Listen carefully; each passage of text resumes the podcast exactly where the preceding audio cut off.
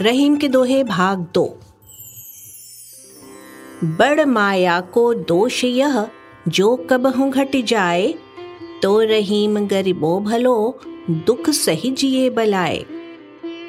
रहीम कहते हैं कि बड़ माया यानी अत्यधिक धन संपदा हो जाने में दोष ये है कि जब धन संपदा व्यक्ति को छोड़कर चली जाती है तो पीछे अनेक कष्ट और उलझने दे जाती हैं, जिनको सह पाना व्यक्ति के लिए कठिन हो जाता है। धन संपदा के विछोह में वो टूट जाता है। धना भाव की मार को वो सह नहीं पाता है। फिर वो सोचता है कि ऐसे निष्ठुर दुख को कौन सहे।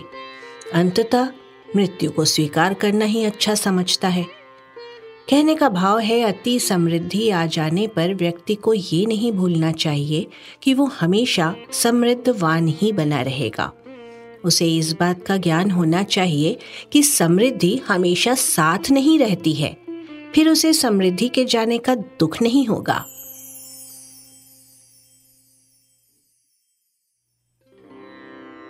पुरुष पूजय देवरा, तीय पूजय रघुनाथ कहे रहीम दोन बने पड़ो बैल के साथ। रहीम दास जी कहते हैं कि बिना कुछ किए धरे सब कुछ पाने की इच्छा रखने वाला पति झाड़, फूंक यानी तांत्रिक शक्तियों के आगे पीछे घूमता फिर रहा है और इधर पत्नी सच्चे मन से अपने घर में ही प्रभु राम की पूजा कर रही हैं।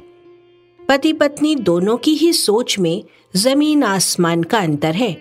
उनके गृहस्थ जीवन में कहीं भी संतुलन नहीं है। रहीम आगे कहते हैं कि जब गाड़ी में अलग अलग स्वभाव वाले बैल जोत दिए जाते हैं तो गाड़ी भला सही गति से कैसे चल सकती है? कहने का भाव है, वैवाहिक जीवन में जब तक वैचारिक एकता नहीं होगी, तब तक गृहस्थ जीवन का चहुमुखी विकास असंभव है।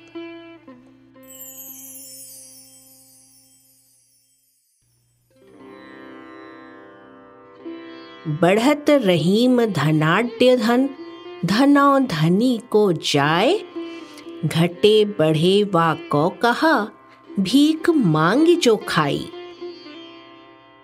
रहीम कहते हैं कि इस संसार की भी गति बड़ी न्यारी है। इसे समझना बड़ा ही कठिन है। धनवान और धनवान होता जा रहा है, तथा गरीब और गरीब होता जा रहा है। फिर न जाने क्यों लोग कहते हैं कि दौलत तो आती जाती रहती है। जो लोग भीख मांग कर गुजारा कर रहे हैं, उनको इस बात की फुर्सत कहाँ है कि धन कहाँ बढ़ रहा है और कहाँ घट रहा है। कहने का भाव है, समाज के आर्थिक जीवन को समझना कठिन है। धन की कोई गति नहीं होती। जहाँ पर कठोर श्रम होता है, कई बार वहाँ पर भी धन नहीं होता है।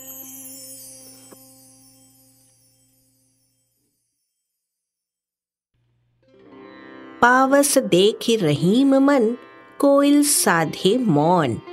अब दादुर वक्ता भय, हमको पूछत कौन? रहीम कहते हैं कि पावस ऋतु के आगमन का संकेत मिलते ही कोयल ने मौन धारण कर लिया। अब मन ही मन ये सोचकर शांत हो गई कि अब दादुर वक्ता हो गए, हमको कौन पूछेगा? कहने का भाव है, व्यक्ति को कोयल की तरह धैर्यवान और बुद्धिमान होना चाहिए। वक्त अगर अनुकूल न हो तो कोयल की तरह शांत रहने में ही हित है। जो वक्त की गति को नहीं पहचानता, वो ज़िंदा नहीं रह पाता है। वक्त बेरहम है, छोड़ता किसी को भी नहीं।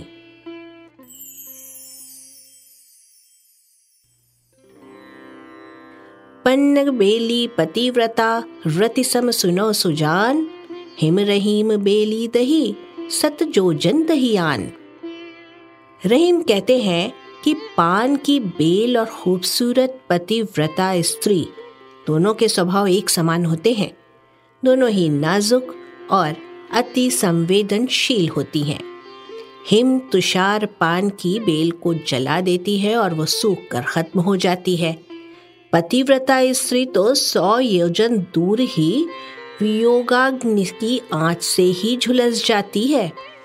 कहने का भाव है, स्त्री स्वभाव से बहुत ही कोमल और संवेदनशील होती है, बिल्कुल पान की बेल की तरह।